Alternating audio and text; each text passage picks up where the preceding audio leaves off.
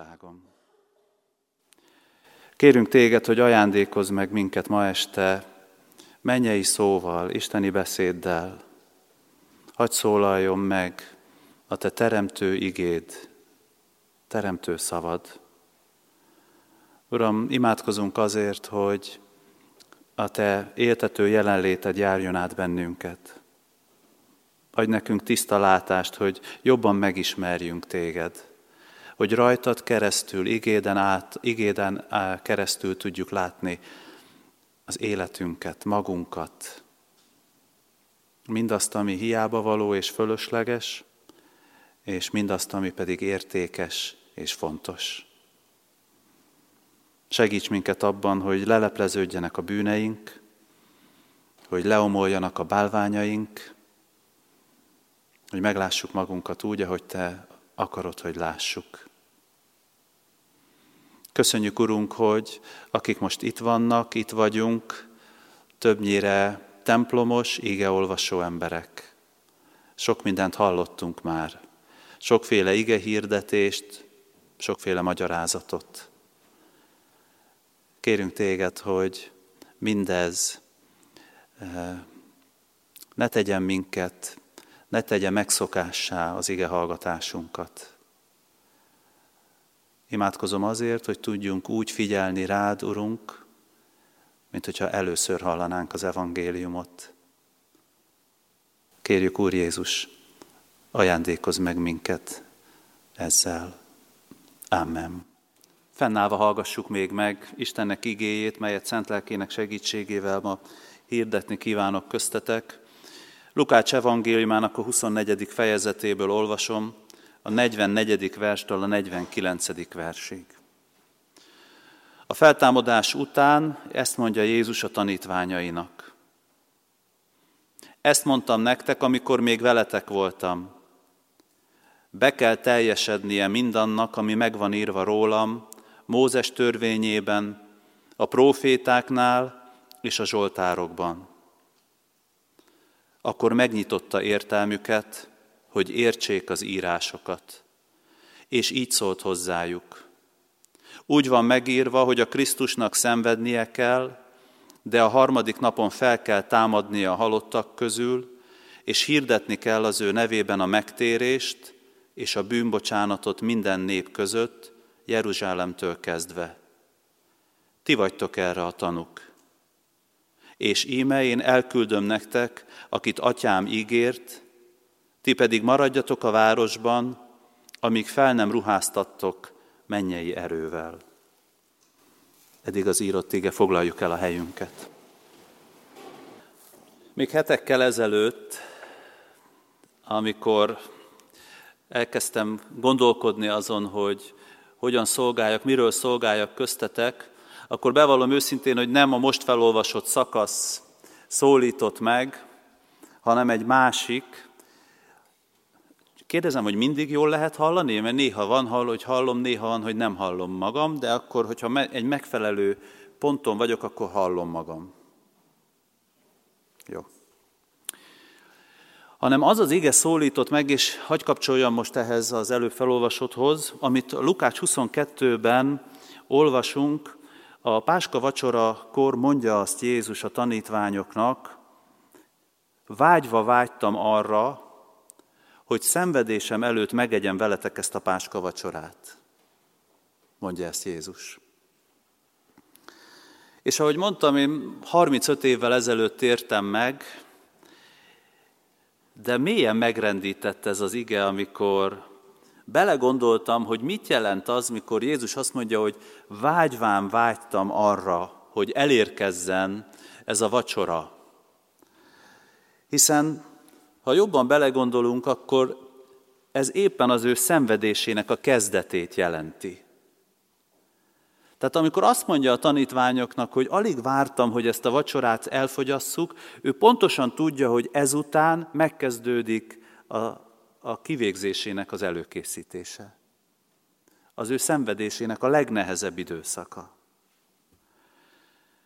Az, amiről Ézsaiás így profétált, az Úr őt sújtotta mindannyiunk bűnéért, amikor kínozták, alázatos maradt, száját sem nyitotta ki, mint a bárány, ha vágóhidra viszik, vagy mint a jú, amely némán tűri, hogy nyírják, ő sem nyitotta ki száját.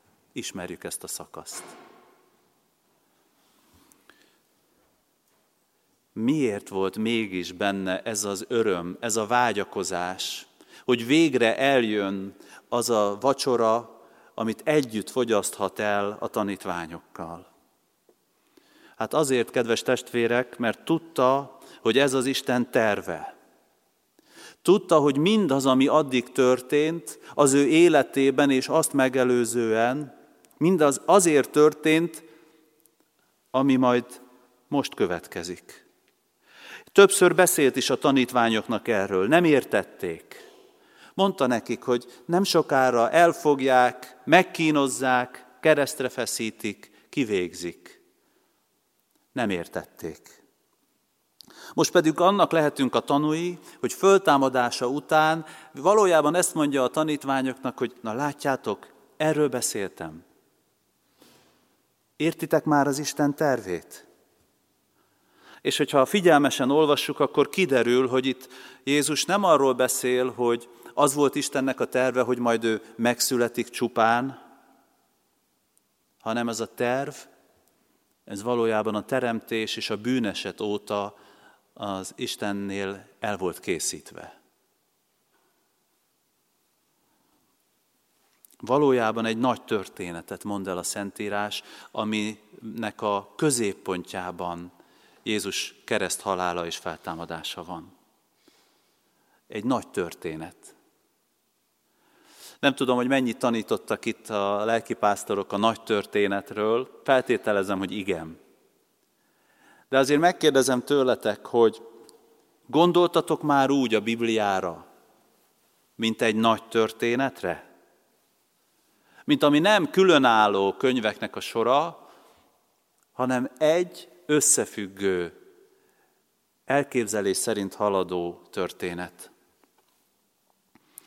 Egy hindu valláskutató, aki a világvallásokkal foglalkozott, a következőt mondta Leslie Newbeginnek. Nem értem, hogy ti, misszionáriusok, miért úgy mutatjátok be a Bibliát nekünk Indiában, mint egy vallásos könyvet. A Biblia nem vallásos irodalom, abból van bőven nálunk. A ti Bibliátokban az egyetemes történelem, az egész teremtett világ és az emberi faj történetének egyedülálló értelmezését látom. Ez egészen kivételes. És ezzel fejezte be a gondolatsort, nincs más könyv a világ vallásainak irodalmában, amely ehhez fogható lenne. Ami egy nagy történetet mond el, ami az egész emberi történelemről, világról és a fajról annyi mindent mondan el, mint a Szentírás. Lássuk tehát ezt a nagy történetet valószínűleg egy olyan felosztásban, amit még nem biztos, hogy elmondtak a lelkipásztorok. Filip Jenszinek a felosztásában. Volt már erről szó? Nem?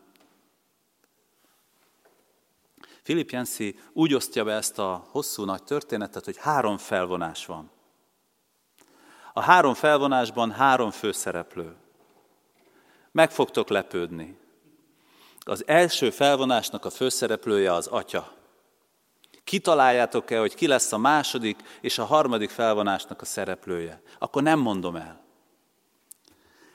Az első felvonásban arról olvasunk, hogy Isten hogyan teremtette meg ezt a világot. És csak hogy néhány érdekességet mondjunk, ami nem biztos, hogy azonnal eszünkbe jut. Szabad szemmel három ezer csillagot láthatunk. Egyébként a galaxisban a Hubble űrteleszkóp működése óta 100 milliárd galaxisról tudunk. Hogyha fölemelek egy 200 forintos érmét az égre, akkor körülbelül 15 millió csillagot takar el a szemünk elől. Ilyen az első felvonás főszereplője. Hogy amikor megteremtette ezt a világot, akkor minden elképzelésünket felülmúlja. És most nem kezdek a felsorolásba, hogy ha, ha nem a, a csillagokról beszélnék, hanem csak elkezdenénk gondolkodni itt Kecskeméten és környéken, hogy mi minden szépség van a természetben, az mind az első felvonás főszereplőjét dicséri. Az Atya megteremti, megszólítja az embert, beszél hozzánk, kapcsolatba lép velünk. Ez az első felvonás. A második felvonásban ez a hatalmas Isten egy apró emberré válik, akivel lehet beszélgetni, akit meg lehet szólítani, meg lehet érinteni, sőt azt látjuk, hogy meg is lehet ölni. Megjelenik a fiú, és a leírások szerint az emberek jó része nem tud vele mit kezdeni. Egy olyan világba érkezik, ahol egy átlag embernek 613 törvénynek kell eleget tennie, és minden le van szabályozva az ószövetségi törvények által, és akik teljesen tisztában voltak ezekkel a törvényekkel, azok mindjárt el is utasították a fiút. De ő itt járt közöttünk, tanított, gyógyított, hirdette az örömhírt, és amikor a kereszten az életét adta, akkor a leírás szerint a kilenc méter magas kárpit, ami a szentek szentjét elválasztotta, vagy elkülönítette a templomban, az a tetejétől az aljáig ketté szakadt.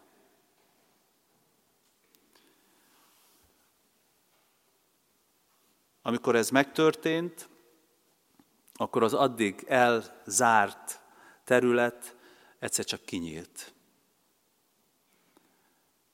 Képzeljétek el, hogy korábban az volt a szokás, hogy a biztonság kedvéért a főpapnak a derekára egy kötelet kötöttek, hogyha találkozik az Isten hatalmával, és a netántán meghalna, vagy rosszul lenne, akkor tudják kihúzni azzal a kötéllel a főpapot.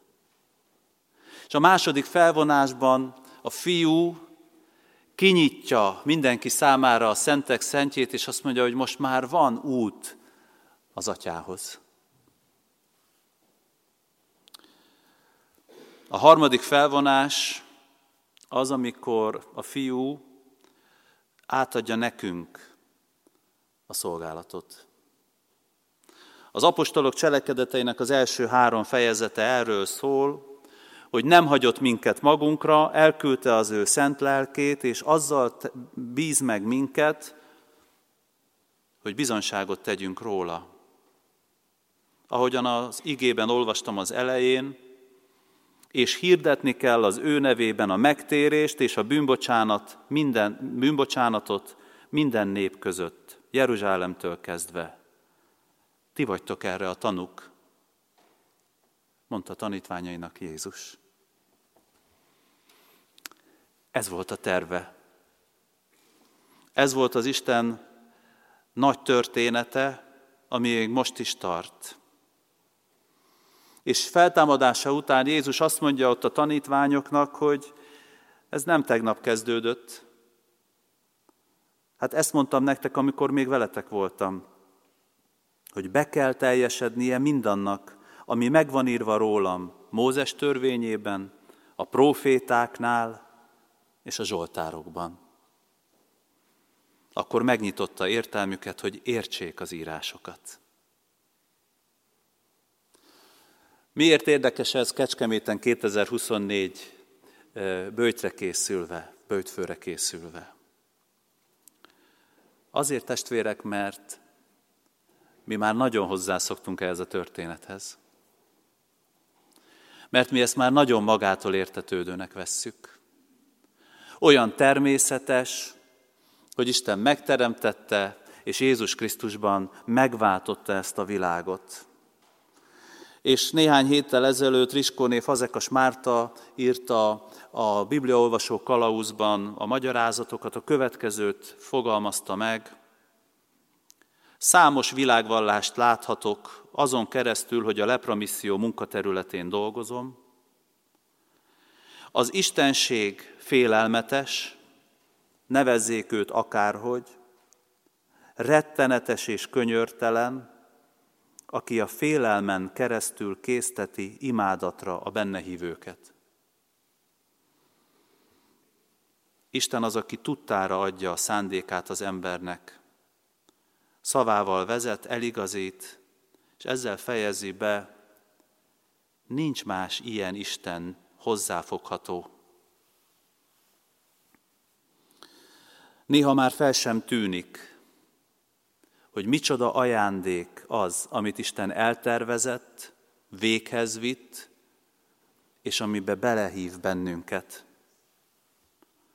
Néha már fel sem tűnik az, ahova szombaton este fogunk majd eljutni, hogy nem csak kinyitotta számunkra ezt a történetet és a világot, nem csak megajándékoz bennünket oly sok mindennel, hanem valójában az az ő személyünkkel kapcsolatos terve, hogy vele élő közösségben legyünk. Vágyván vágytam arra, hogy elfogyasszam veletek ezt a páska vacsorát, mondja Jézus. Milyen szeretetteljes, a testvérinél is szinte közelebbi szavak ezek. És tudjuk, hogy ő valójában egy igazi közösségre vágyott a tanítványokkal és velünk is. És amikor azt mondom, hogy közösségre vágyik velünk, akkor talán a, a görög és a latin szavak még jobban segítenek a megértésben, hogy, hogy ő arra a koinóniára vágyott, vagy arra a kommunióra vágyott, amit olyan jól ismerünk. Ha egy képpel szeretném ezt érzékeltetni, C.S. Lewis mondja ezt, hogyha Isten létezik, akkor a vele való kapcsolatunk nem olyan, mint egy emeletes házban az első emeleten lakónak a kapcsolata a második emeleten lakóval. Nagyon sokan ezt gondolják hogy nekünk Istennel olyan a kapcsolatunk, hogy ha, ha jólban vagyunk, akkor sűrűn látogatjuk egymást, vagy ő látogat bennünket. Hogyha egy picit zavarodott a kapcsolatunk, akkor meg ritkában látogatjuk, meg megyünk át a másik emeletre.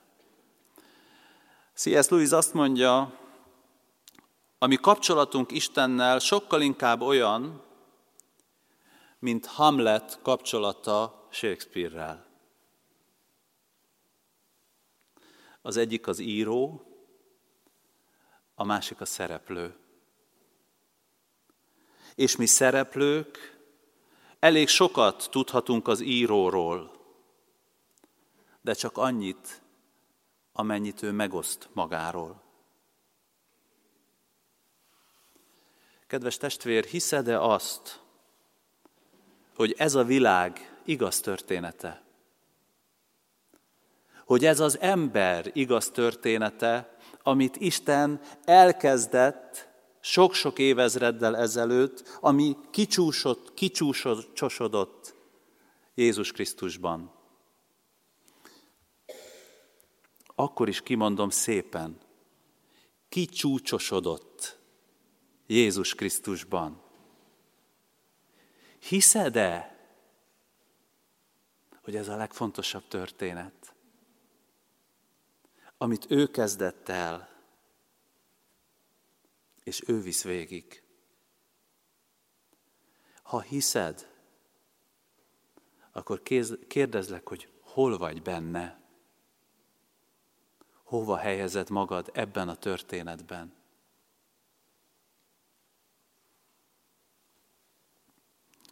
Van egy másik megközelítése is ennek a nagy történetnek, nem fogom felolvasni végig a verset, remélem, hogy többen ismerik. Füle Lajosnak van egy verse, az a címe, hogy Futás. Aki ismeri ezt a verset, az bólincson egyet. Köszönöm. A Futás című vers arról szól, hogy fut a gyerek a labda után. A második verszak arról szól, hogy fut a, a férfi az élet után, valahogy így. Fut, a, fut az ember a, az élet után, igen, köszönöm. És a harmadik verszak így hangzik. Hallgassátok ezt úgy, mint Isten nagy történetét. Fut az Isten az ember után, mert mindent lát és szánja nagyon. Guruló szívét csak, hogy elérje, hogy fután, fut utána, hull belevére. Ott fut az utcán, ott fut a téren, egész világon, sok ezer éven, sok mérhetetlen, megérthetetlen, keresztre írott szenvedésen át. Hulló igével, kiontott vérrel, viszonzatlan, mély szerelmével fut az Isten az ember után. Milyen szépen fogalmazza ezt meg a költő. Isten nagy történetét, amiben belevet bennünket, és látja, hogy mi mennyire el foglalva sokszor a magunk kis történetével, gyerekként a labda után, felnőttként az élet után. Bár csak megértenénk, hogy ez a legszebb történet, az Isten története. Hogy ez a legfontosabb történet, amit ő ír, és amiben mi vagyunk a szereplők, nem mi vagyunk az alkotók.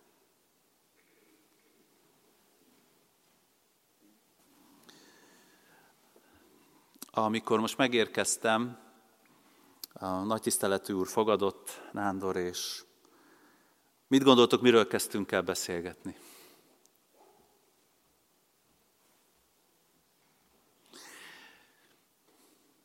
Balogh Zoltánról. És azt mondta nagyon bölcsen, Ákos, most ne menjünk bele, koncentráljunk az igei szolgálatra, és majd utána lesz alkalmunk erről beszélni. Szerintem jó döntés volt.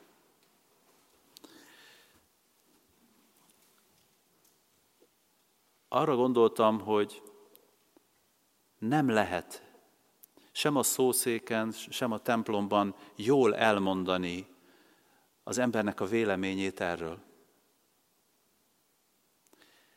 Mert ha kimondok egy át, lesz, akiben egy nagyon erős B születik erre válaszként.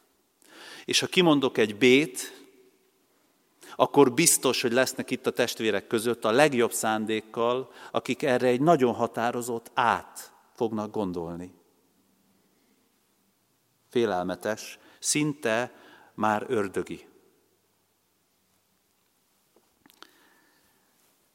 Milyen jó, hogy Istennek megvan a terve a világgal. És hogyha nem ez a három felvonás van, hanem van még több is, tudjuk, hogy Istennek pontos terve van a mi személyes életünkkel is.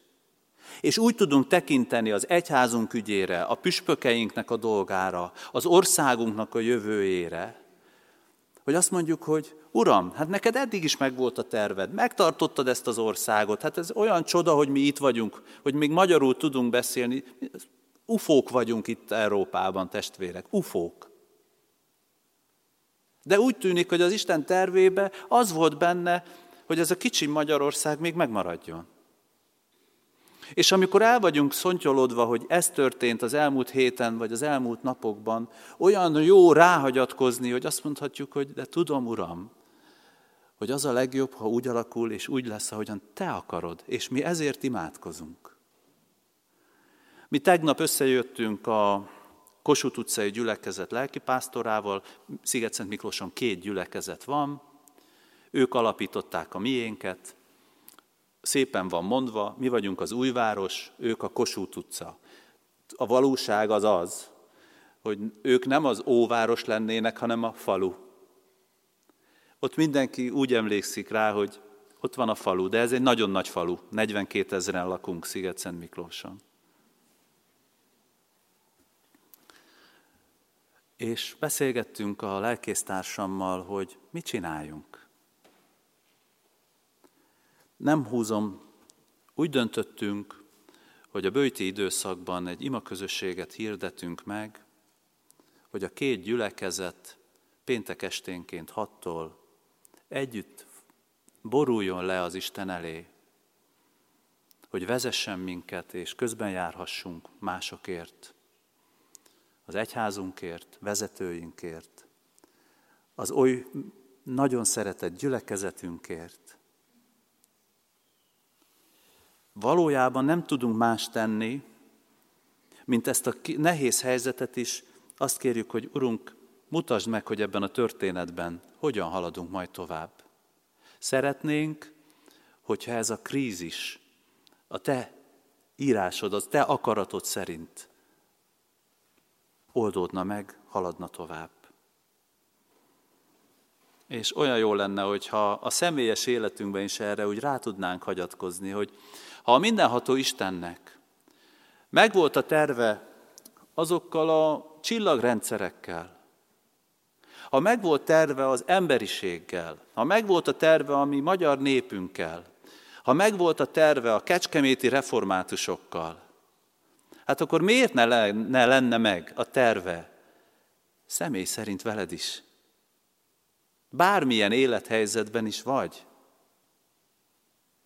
Miért ne tudná elrendezni azt, amit te most még olyan lehetetlennek gondolsz?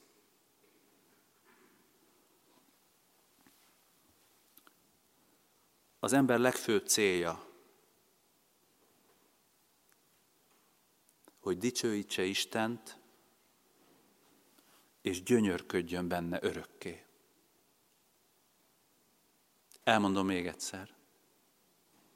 Ez a Westminsteri KT-nak az első kérdés felelete. Az ember legfőbb célja, hogy dicsőítse Istent, és teljesen benne gyönyörködjön örökké. Ezért írta meg Isten ezt a tervet. És ezt a tervet valósította meg az Úr Jézus. Majd ezt mondja a tanítványainak, ti vagytok erre a tanuk. Ti vagytok erre a tanuk. És menjetek el, és hirdessétek mindezt szerte a világban. Kedves református testvérek, ti vagytok a tanúk? Ti tanúi vagytok ennek? Megélitek? Továbbadjátok?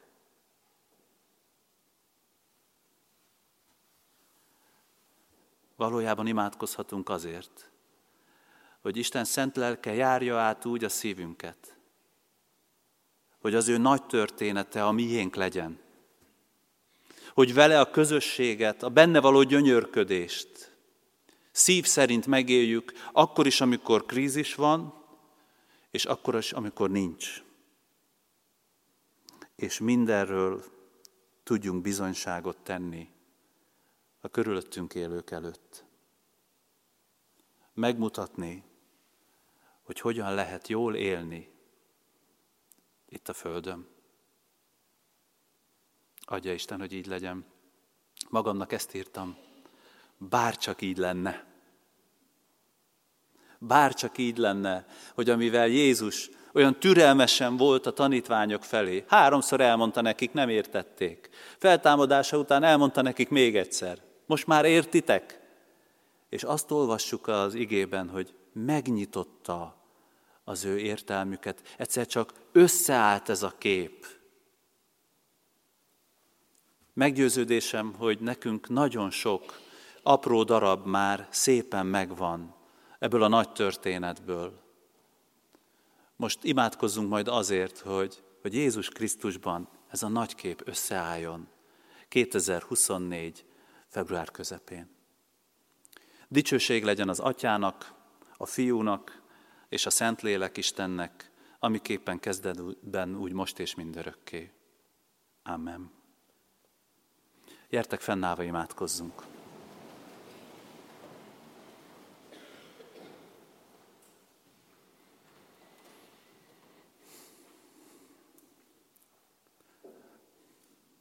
Úr Jézus, megvalljuk neked, hogy bár oly sok mindent ismerünk és tudunk a hit dolgairól, és annyi mindent megtapasztaltunk már, oly sok bizonyságunk is van, mégis mindig újabb és újabb, meglepő és nehezen értelmezhető helyzetekbe kerülünk, amikkel még korábban sosem találkoztunk. Uram, így vagyunk most ezzel, amikor az elmúlt napok eseményeire gondolunk. Így vagyunk ezzel, amikor a püspökünkre gondolunk. De az is előfordulhat, hogy vannak itt közöttünk olyanok, akiknek a személyes életükben van megoldhatatlannak tűnő nehéz feladat. Kérünk téged, Urunk, nyisd meg számunkra a te nagy történetedet. Nyisd meg nekünk a te üzenetedet, és tedd össze a darabokba a széthullott képet. Azt látjuk, hogy ezt senki más nem fogja tudni megtenni nekünk. Próbálkoztunk már a világban sok mindennel. Te vagy a reménységünk. Úr Jézus, köszönjük, hogy ebben a templomban összegyűlhetünk. Engem vendégként mélyen megérint mindaz, ami ezekből a falakból sugárzik, szavak nélkül de még inkább az, ami a testvérekből sugárzik. Kérünk téged, hogy te vezess tovább az életünket. Imádkozom azért, hogy az az áldott közösség, amiről szólsz, és amit elkészítettél nekünk, az a miénk lehessen. Kérlek, hogy így készíts minket az elkövetkező napokban, hogy amikor majd az urvacsorás alkalomra érkezhetünk, akkor mi is megérezhessük, megélhessük azt az örömteli vágyakozást és azt a találkozást, amit elkészítettél nekünk. Drága Úr Jézus, kérjük, hogy könyörülj rajtunk, gyülekezetünkön, városunkon, egyházunkon, magyar népünkön. A te nagy kegyelmedből. Amen. Imádkozzunk együtt. Mi, atyánk, aki a mennyekben vagy, szenteltessék meg a te neved. Jöjjön el a te országod, legyen meg a te akaratod, amint a mennyben, úgy a földön is. Minden napi kenyerünket add meg nékünk ma, és bocsásd meg védkeinket, miképpen mi is megbocsátunk az ellenünk védkezőknek. És ne vigy minket kísértésbe, de szabadíts meg a gonosztól, mert tiéd az ország, a hatalom és a dicsőség mindörökké. Amen. Fogadjátok az áldást, az Úr Jézus Krisztus kegyelme, Istennek szeretete, és a Szentlélek Isten megszentelő közössége legyen és maradjon minnyájatokkal. Amen. Foglaljuk el a helyünket. A 628-as számú dicséretet keressük ki. A 628-as dicséretet énekeljük végig, így kezdődik, áldó hatalmak oltalmába rejtve. thank you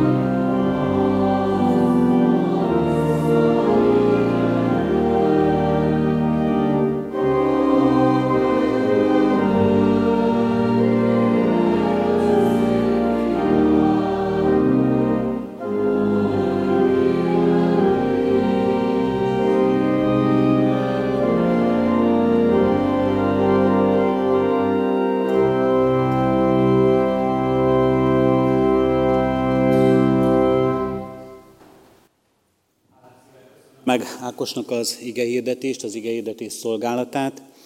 A nagy történet az zajlik, most is történik az életünkben, és ha Isten engedi és élünk, akkor holnap folytatódik az ige hirdetésben. Szeretettel hívunk és várunk mindenkit holnap estére is, 5 órai kezdettel ide a templomba az ige hirdetési sorozat második estéjére. Jöjjünk el, hívogassunk másokat, hozzunk magukkal másokat is. Áldás békesség, szép estét kívánok mindenkinek!